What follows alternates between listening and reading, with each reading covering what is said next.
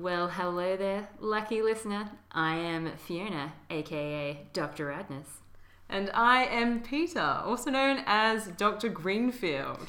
And, And together we are the partial historians. Oh, yeah. Oh, yeah. We've got a special edition, a nice little short pocket sized edition for you today. Slip it into your pocket, take it away for later. That's right. Normally, we are tracing the history of Rome from the founding of the city. Yes, but we're taking a special stop in this episode to consider. Uh, in a little more detail, uh, the life and times of one of uh, the fabulous female figures from Roman history, no other than Livia Drusilla. Could there be any more fabulous person in the history of Rome, as far as females are concerned? I mean, your question is probably yes. Well, I figure that since you must, you're a massive fan of Augustus, Dr. G, that uh, you must also be a fan of Livia. Look, I'm not going to deny it. Augustus is my homeboy crush of the ancient past, and Livia is my most severe rival. Ah, true. I didn't think of that. The rivalry. Oh, the rivalry.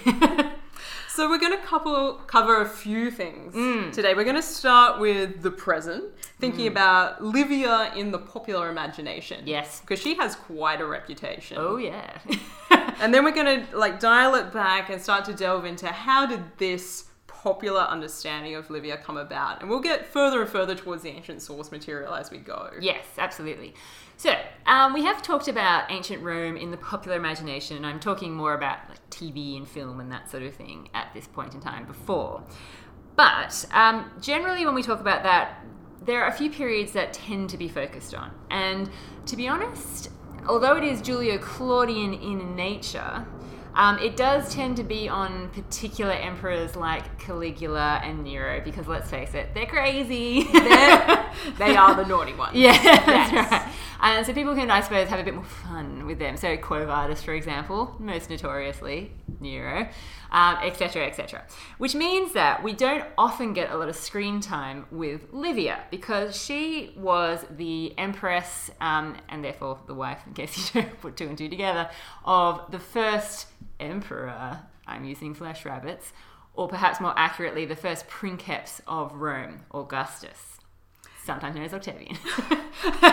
We'll refer to him as both, depending on how we need to Yeah. in this episode. So Livia comes to us in the popular imagination most profoundly hmm. in the BBC television series from the 70s. yeah. I, Claudius. yeah, this is still a fan favorite. So, yeah, this is really the main thing that people might know Livia from because she was a pretty dominating presence in that TV series. And to be honest, I am a history teacher, in case you haven't guessed, dear listeners, and I still use this in my classroom because it so sums up some of the ancient source material about her and her family. Um, it still really stands the test of time, even though it's a bit stagey. It's, it is a very impressive series. Yeah. Uh, but Livia does not cop a good rap. I think it is pretty fair to say from the I, Claudius production. Well, that's just it. The thing that I think makes Livia in this particular series so notable is how she's she's imperious but evil. Sorry, I just had to just have an evil laugh. Fair enough. I think it's, I think it's totally warranted. Yeah. So Livia in I Claudius is portrayed by the actress Sian Phillips. Yes. And this is still considered to be her standout role for many people because it's the only one they remember. Um, She's um, 84 now. She's done a lot of other Yeah. work. Uh, but I came across this article from the Daily Mail, which was sort of recapping on Phillips's career. Mm. Yes. Livia is described as the wicked witch of Rome. Yeah, I think I think that's definitely sums her up. I mean, I Claudius, for those of you who haven't seen it, I mean, how could you not be up up to scratch with your 1970s BBC productions? Guys, where you been at? I know. What are you doing on the weekends? Um, but yeah, basically, I Claudius is an adaptation of a pretty famous novel um, set in ancient Rome, written by Robert Graves. And it is the reason why it's called I Claudius is because it is meant to be both a novel and a TV series told from the point of view of Claudius. Yeah, so Claudius, the Emperor Claudius, ends up being the main narrator Yes. of the story. So this is his retelling of the history of his own life Yes. and his own rule. And Livia figures very largely in this because she is such uh, a spectral of an evil figure as far as Claudius's interpretation is concerned. Yeah, and I think we can see why because the ancient source material. I don't think that Livia and Claudius had a particularly close relationship, even though she was his grandma.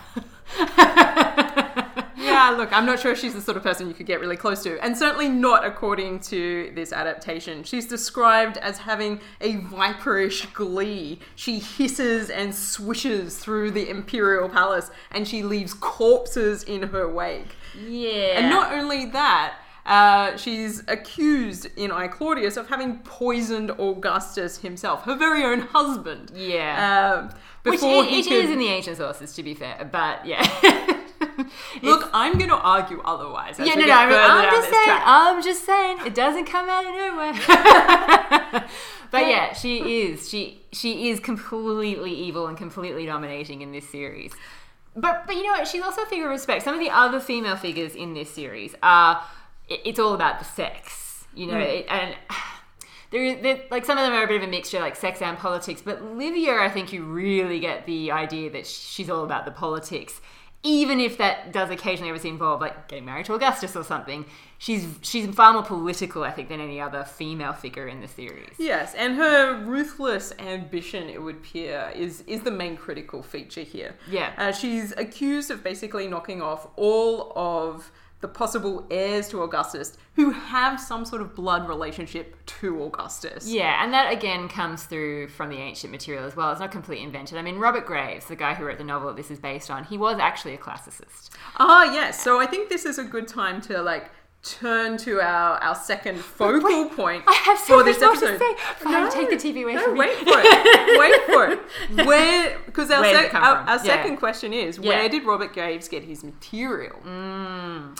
Well, I think the, the the the thing that interested me the most is that Robert Graves was a classicist of note. He, and but he did also write a lot of novels during his lifetime. Um, he actually wrote 120 novels, and he What? wrote yeah he wrote. I Claudius has actually become one of his better known ones nowadays. Obviously, it's a bit like Alec Guinness being remembered for playing Obi Wan in Star Wars, though, because I don't think he, that was the plan. I think it. From what I can gather, he actually wrote I Claudius because he was basically a bit cash poor and he just dashed it off very quickly, not really expecting it to be, you know, this smash success sort of thing. He just needed the money.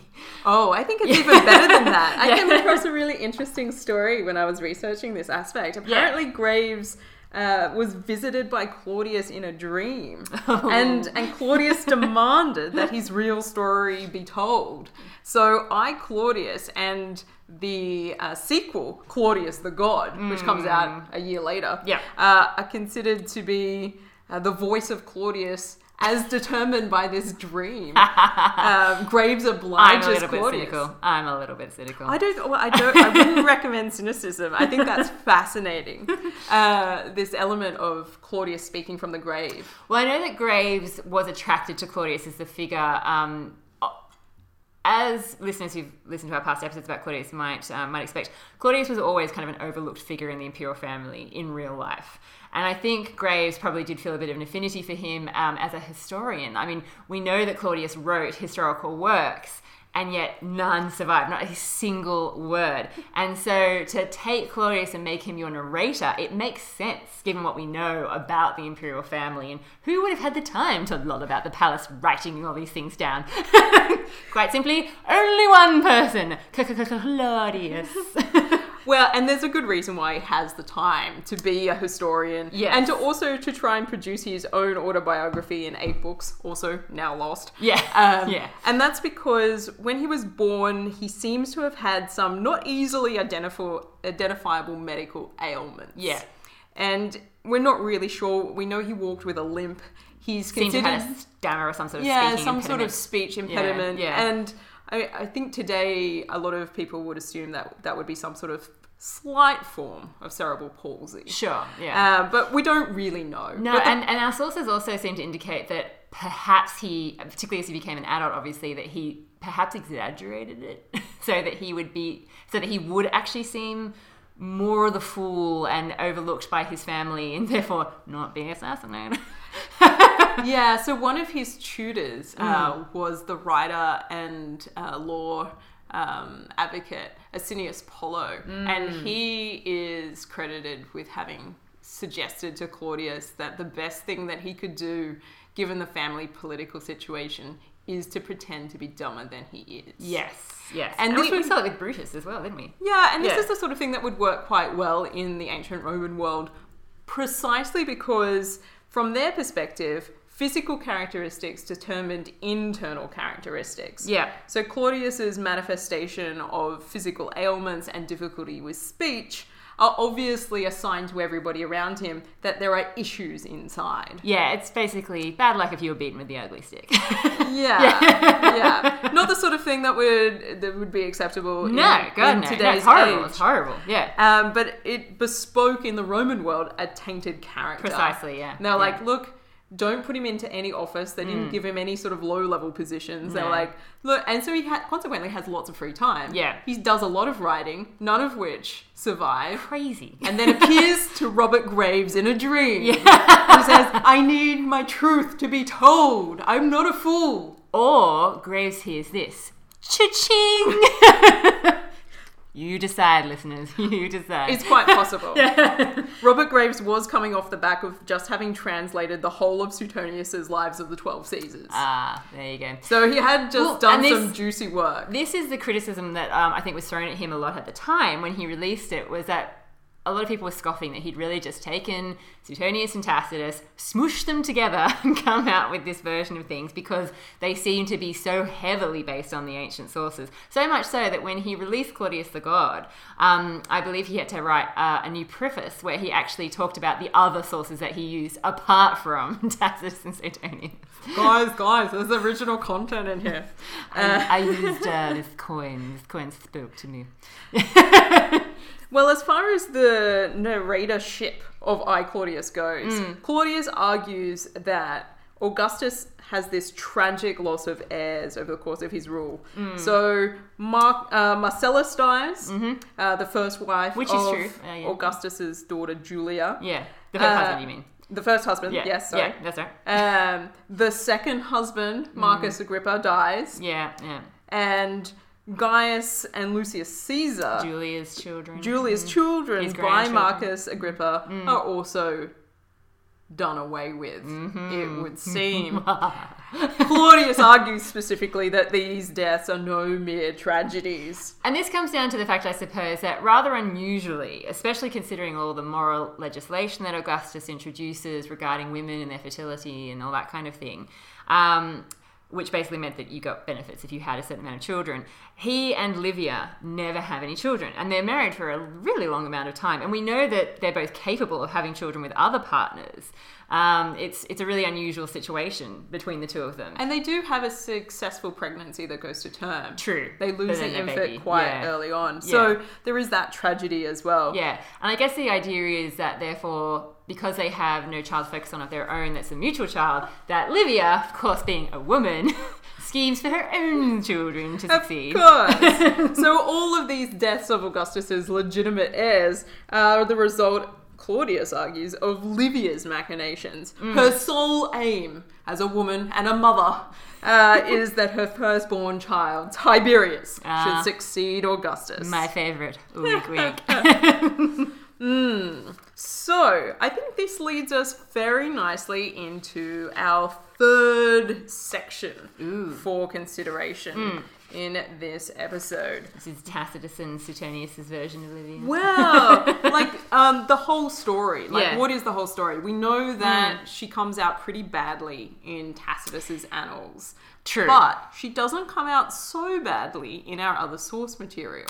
I think in Dio, I mean, there, there is a little bit of that in Dio because it's, it's in Dio we get some of these stories about, you know, um, Livia going to huge lengths to poison Augustus. Like, for example, poisoning the figs because she knows that Augustus likes to stroll amongst this particular fig tree and just have a snack. So, on the off chance that he might reach up and grab a poisoned fig, she poisons all the figs. Um, and there's definitely this idea that, that Livia is the like the real power in Augustus and Tiberius's life. That she has a huge partnership. So it. I agree. I think it definitely comes out of um, of sources like Tacitus, but I think there's also elements of that in other sources as well. Yeah. Well, I would say that Tacitus is even more ambiguous than perhaps Graves gives credit to. True. Yeah. And so, in the opening of Tacitus's Annals Mm. in Book One, uh, he describes how uh, Agrippa dies. Yep. Um, an untimely fate, to quote from the source material, or the treachery of their stepmother Livia, Yeah. um, who cuts off both Lucius and Gaius Caesar. And Agrippa is the last child of Julia, Augustus's daughter, and her husband Agrippa, who had been Aug- Augustus's very close friend. Oh, so yeah, so yeah, um, Agrippa Posthumus. Yes. Um, but I think in this case she's talking about Agrippa, Oh, the senior. husband. Oh, Yeah, sorry, yeah, yeah. sorry, my mistake. no, no, no. All fine, all fine. Um, so, but even in this opening, Tacitus posits Livia's involvement as a possible. Yes. It's an all the treachery of their stepmother. Yeah, and that's exactly how um, that, that Tacitus likes to play things. He always has that sort of sneaky aside. He's not coming right out and accusing her of doing it. He's just suggesting it because he knows it's like a lawyer. It's always like a lawyer I think of in those courtroom dramas where they say something really controversial like, "Oh, were you?" and the judge says. Strike that from the record. He says so stricken, but the jury's already heard the evidence, and it's too late. They're prejudiced now. I will push the point further. yeah. Okay. Yeah. Allow me. Okay, Uh, so we, so Livia dies fairly early on in Tacitus's account. Yes, because Um, Tacitus really starts with like a sort of backstory of Augustus and then goes into Tiberius. Yeah, yeah. Tiberius is the main focal point. Yeah. You'd be pleased to know. I am very pleased. Um, so she dies at extremely old age. Mm-hmm. Um, according to Dio Cassius, she's around about 86. So for Mm. Getting somebody, Augustus around for his money. Yeah. wow, somebody who's politically ambitious and knocked off everybody seems to have survived pretty well. Suspicious. Suspicious. um, she's not eating the figs, is she? but um, he talks about her domestic virtue. Mm. Her virtue was of the old school. Her affability went further than was approved by women of the elder world. Ooh. Yeah, so she's she's more open and uh, sort of welcoming than perhaps some of the old Republican matroni, which I think is a, an interesting half compliment. It is. An imperious mother, not a compliment. An accommodating wife, oh. compliment. Ooh. See, Compliment. I see. I actually don't know if imperious mother is meant to be a bad thing because Roman mothers aren't meant to be all fuzzy wuzzy. True that. yeah. I agree. yeah. Yeah. Sono d'accordo. Yeah. Um, and an excellent match for the subtleties of her husband. Yeah, because Augustus is kind of the master manipulator. I mean, being the first princeps slash emperor of Rome is no mean feat. You know, to, to to live as long as he did and outmaneuver everybody else, you'd have to think that Livy is keeping a pace with him. Yes. yeah, And I think to myself, well, you know, if she's keeping a pace with her husband, Yeah. I think some of the accusations that are leveled at her that come out of the I Claudius version, Mm. Yes. that she's this sort of demonic, Yeah. uh, murderous presence in the imperial court, Yeah. that you're just not giving Augustus enough credit. No, that's it. I think it comes across as she's so dominating, and she and she talk even when even when Augustus is dying, she says um, she remarks that she does this for Rome. Like it, it is almost like she is the ruler because it's not it's not just for her own personal gain; it's for the well being of Rome. And I think in a sense, this actually also comes out of the timing of the novel and and then the later TV series. Rome has often been used as this metaphor to speak about empire and the fate of empires when things get out of hand. And a sure sign when you know, particularly after Grave, when Graves was writing his novel, of things getting out of hand is for a woman to be in power where a man should be.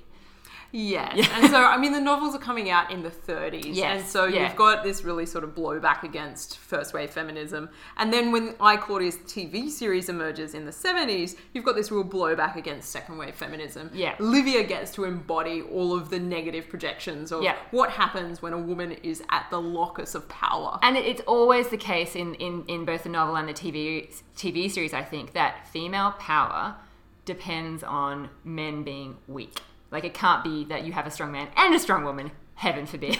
it has to be one or the other. They're not ruling together. One of them's got the upper hand. And in this case, it's definitely Livia. Claudius wouldn't have killed his own children, so it must have been her. and she's uh, smiling in the corner, being like, "Eat another fig, darling." yum yum. So, is this the whole story of Livia? Tacitus's version, Robert Graves's version? oh god, no. Definitely not. Stay tuned for when we revisit her at a later date. so, Yeah. um, to pick up this question, Yeah. is this the whole story of Livia? Yeah. Uh, the answer is, I think we both agree, definitely no. No. Um, so she, we need to backtrack into her story a little bit. Yeah. I think for this, um, she is the daughter of Marcus Livius Drusus Claudianus. Now that's a- a familiar name. As in, as in, as in. sure it is. Yeah, as in the Claudian part. For those of you who've been following our early Republican episodes, we've we have been mentioning people from you know the ancient Claudian clan quite a bit actually. Most particularly Appius Claudius, he's a real hard ass, quite frankly. Yes. so we've got this legacy of the patrician Claudii. Yeah, This definitely. major, long, um, prestigious gens Yeah. of Rome. All the way back to the founding, baby. All the way back. and and that's where Livia comes from. And and her mother is a woman called Alfidia. Mm. Now we know from the name that she must be the daughter of an Italian magistrate, Ooh, not Roman, Italian. interesting. Interesting. So I've written in brackets, nothing special here. um, so it may have been a love match, perhaps. Um, but really her, know though, do we? yeah, Mm. but importantly, because uh, her father's name is Claudianus, Yes. we also know that he's adopted into the Claudii gens. Yes, true. Yeah, yeah. And he is actually born Appius Claudius Pulcher. Ooh. Mm. Interesting.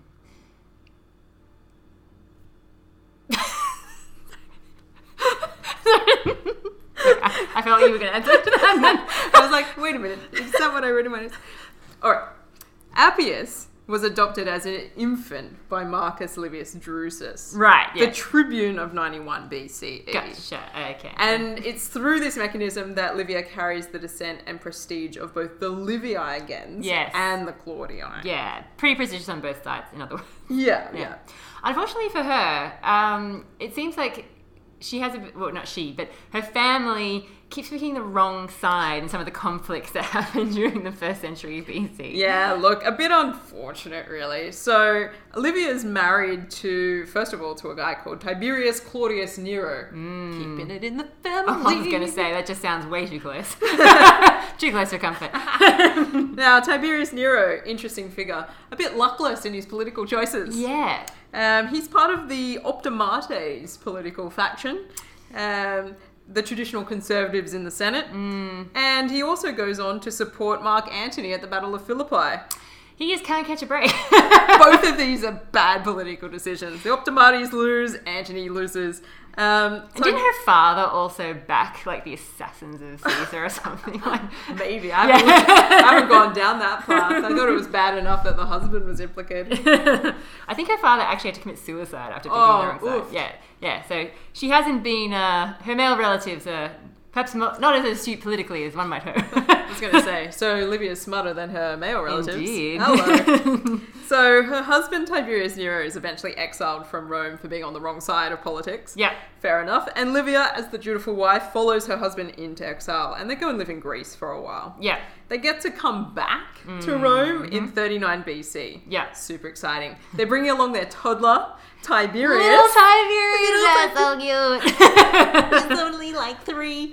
um, he was born in 42. And she falls pregnant in around about 38, 37. Yep, with her um, second child. Mm. With her second child. And it's while she's heavily pregnant, about six months. Wait, wait, she- wait. Across a crowded room, he sees her. Her rounded belly speaks to him. I'm talking about Augustus, of course. She and uh, her husband, Tiberius Nero, go to a dinner party. Mm. She's like, you know what else I can fit in?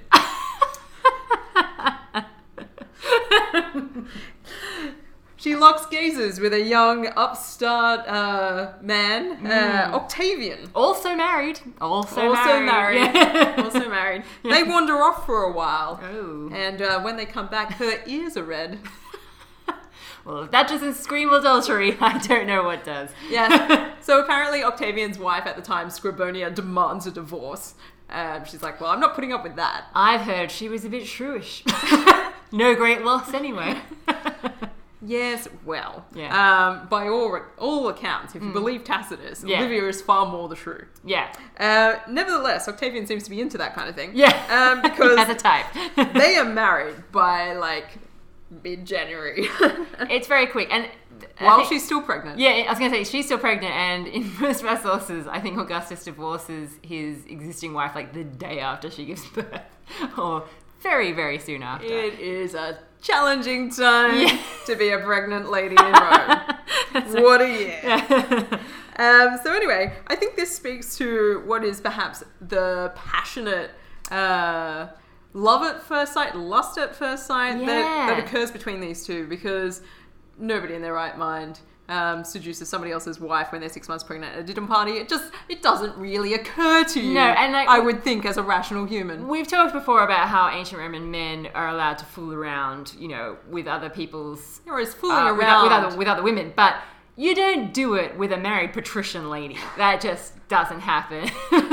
so it's I'm glad for them, for their sakes, that it worked out. But it's obviously a strong attraction. yes. Yeah, to violate those sort of social codes. Yes, Yeah. yes, and everybody, even at the time, everybody Yeah. agrees. So They're in love, man. yeah, so according according to Suetonius, Suetonius uh, appears, or at least claims to have gotten his hands on some of the personal correspondence between Mark Antony and Octavian before they had a personal falling out. Ooh.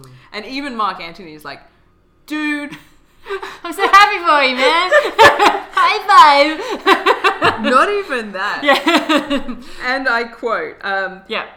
when he had not yet wholly broken from him privately or publicly, Mm-hmm. Antony writes to Octavian, and he's like, "What has made such a change in you? Because I lie with a queen? Are you jealous of this Cleopatra stuff? She is my wife." Am I just beginning this, or was it nine years ago? And like a sly reference to like, well, I was there when Caesar first met Yeah. her too, you know. I was gonna say. Yeah. What then of Flashback. you? Yeah. Do you lie only with Drusilla? Good luck to you if when you have read this letter you have not been with Tertulla or Terentilla or Rufilla, or Servilia Titisenia or all of them. Does it matter where or with whom you take your pleasure? and I was like, wow.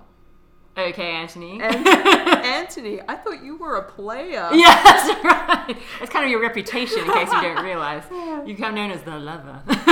Um, but actually, he seems to think that Octavian is far more of the player. well, we definitely get that that coming through, but I think the thing is, it's yeah. Even if that is the case, even after he takes up with Livia or whatever, because they are married for a really long time, there's definitely that sense from some of the comments that are made in the sources that there's a genuine, you know, long-lasting, passionate bond between these two. I mean, to to stay married when you seemingly can't have a, a living child again it's really unusual. It You know, like in rome marriage is not about love. Marriage is about politics and alliances and and continuing that next generation. If you can't do that then move on. There are plenty of other women you could shack up with Yeah, and this is part of the reason why I find that the I Claudius version of Livia is just not doing her justice. yeah Um, these two embark upon a really specific moral reform program. Once the dust settles on the Civil War business, Sure, and Octavian is the sorry, Octavian slash Augustus is the last man left standing after Antony shuffles off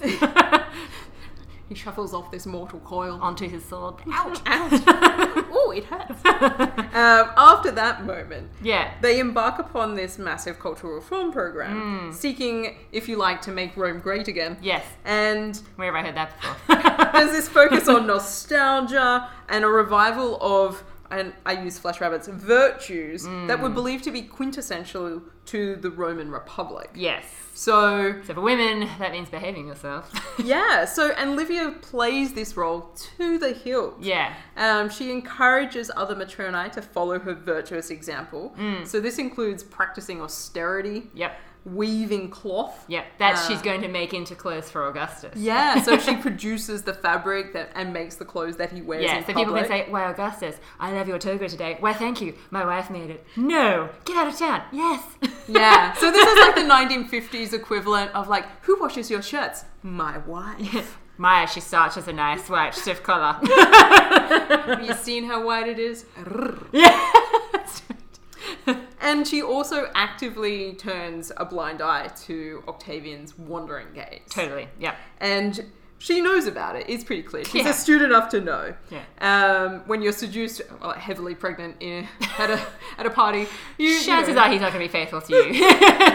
you know, you think to yourself, wow. Um, but she sees it as her duty to focus on her own chaste example to Mm. other women. And I've actually heard that I've heard some people talk about the fact that perhaps one of the reasons why these two don't get divorced is that Augustus uses Livia to be his, you know, it, things have changed drastically now that you've got one guy ostensibly, I mean, I'll, know, I'll be behind the scenes in charge of things. If you're setting up an imperial family, like where you want to actually have a dynasty established here, then that means that all of a sudden women have a much more important role than they previously have had.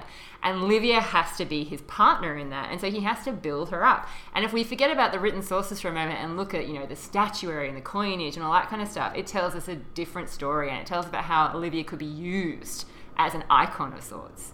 You know, Yeah, and this is in also a more positive way, obviously. Yeah, and it's definitely supplemented by the focus on the legal changes in Livia's and to a lesser extent Octavia's status. Yes. Uh, in Yeah. this period of time, where they're given a whole bunch of privileges Yeah. that go well beyond anything that women Completely. under Roman law have had before. For sure, yeah. And so, Liv- Livia even racks up something that she doesn't really deserve. and we get to this point where the only sticking point, really, for Livia's union with Augustus is this inability ultimately to bear legitimate children. and this is where the scandal comes from, I suppose. Yeah, and and this is where you have an in to that sort of really critical tradition that because she can't have her own children Yeah. with with Augustus, that she goes about. Pedantically and systematically destroying every child that has any blood connection Which, to him. admittedly, I guess at first glance you think to yourself, well, yes, obviously Augustus had a really unlucky run with heirs. They just kept dying.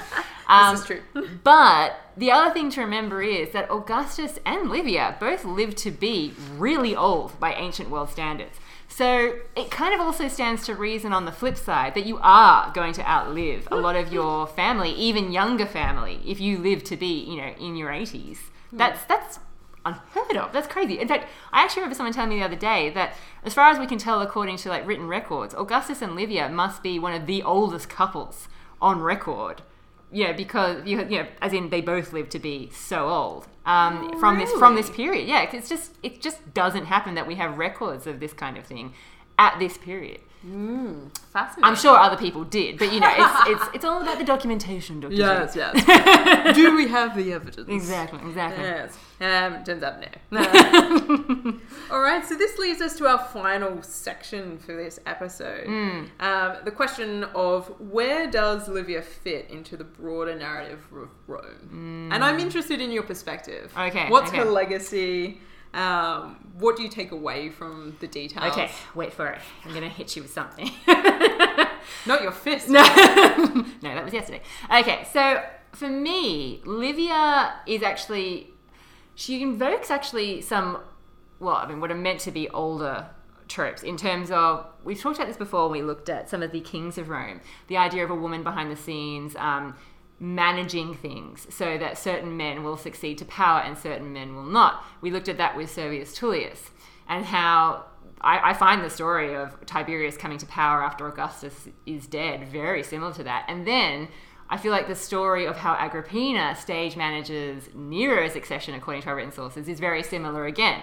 So I almost think like Livia is a device, whether it's she's being used by Augustus, whether it's she's being used by Tiberius to promote this sort of you know whatever image they want to they want to promote, whether it's republican virtues or you know the, the imperial dynasty.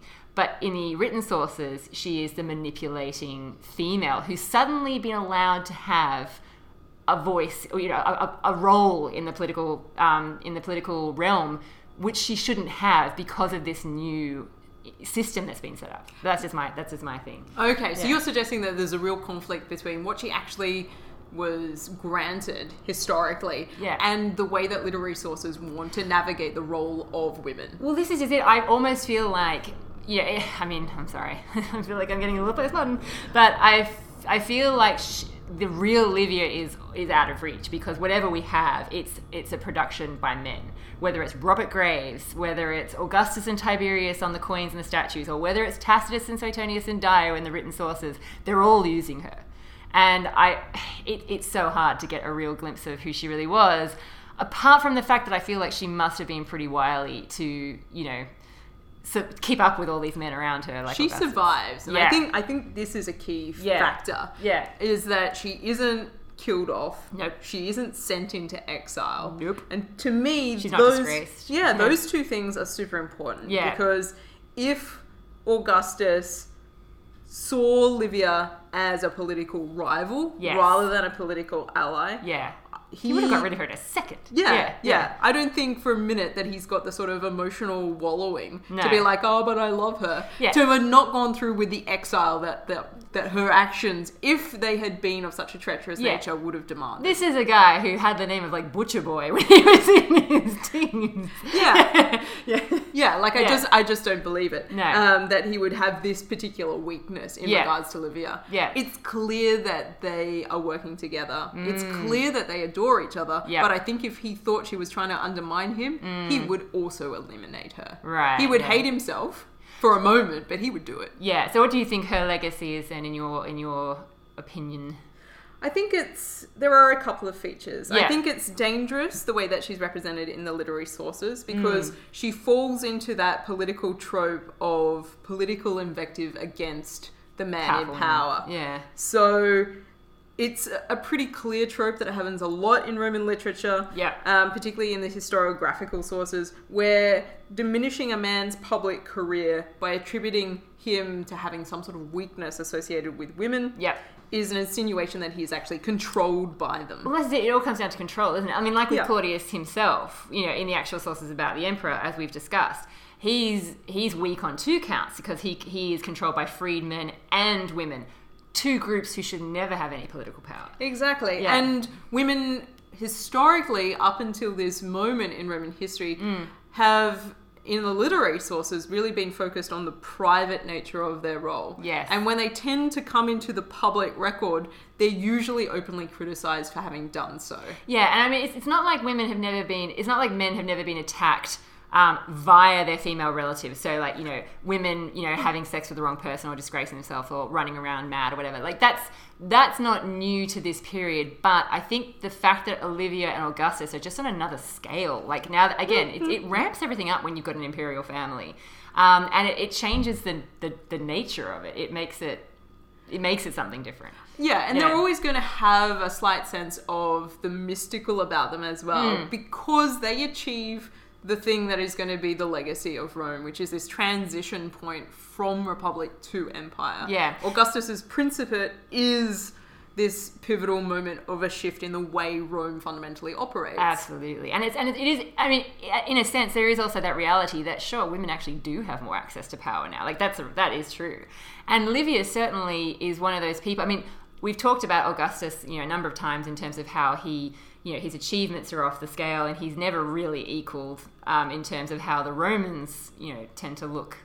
you know, look at emperors and that sort of thing, and his legacy is, is amazing in that sense. And Livia, I feel like, is kind of his female counterpart in that respect as well, because the honors that she gets, I mean, they're what every other woman after her will aspire to, you know, being, you know, becoming the Augusta, you know, and becoming, you know, a priestess of, Augustus's cult, you know, like the, the prestige that she accumulates, the fact that they try and call her mother of mother of the her country. The you know Dio has this story about them suggesting that um, after Augustus is dead, that Tiberius be named after Livia. Like all these sorts of stories, which you know, just crazy for a woman, crazy to have that kind of prominence. Yeah, and I think in that sense, what she marks out, what she stakes out for herself, is a position in the evolution of the role of women. Yes. Uh, and it continues to develop as the Principate emerges into the empire. True. Yes, absolutely. Um, but she becomes the sort of the lightning rod that every other woman in the public sphere from this point onwards measures herself by. Exactly. I mean, I think obviously there are women who come later once the yeah, the empire is much more established and this whole system's much more established. Who you know could be said obviously to wield similar influence and that sort of thing. But for Livia at that point in time to occupy that kind of role, that's the that's the thing. That's It- the kicker. yeah, exactly. It's one small step for woman. One great leap for womankind. Indeed. I, I suppose, in a sense, although we might not like the evil, demonic sort of side to Graves's Livia in I Claudius, the novel, and um, the TV series, at least it does acknowledge that Livia has got that political nous. You know, she's not stupid. She is an imperious, terrifying presence. um, and, and she certainly can run rings around anybody else on that in that family, which I feel like there is a little bit of that that I get the sense of in the ancient sources from Livia. Like she must have been able to hold her own against anyone else. There's some fear. Oh yeah. well, on that note, I think we're pretty much. I think we can wrap this up. Nice to talk to you again. A pleasure as always. oh man, we it every time.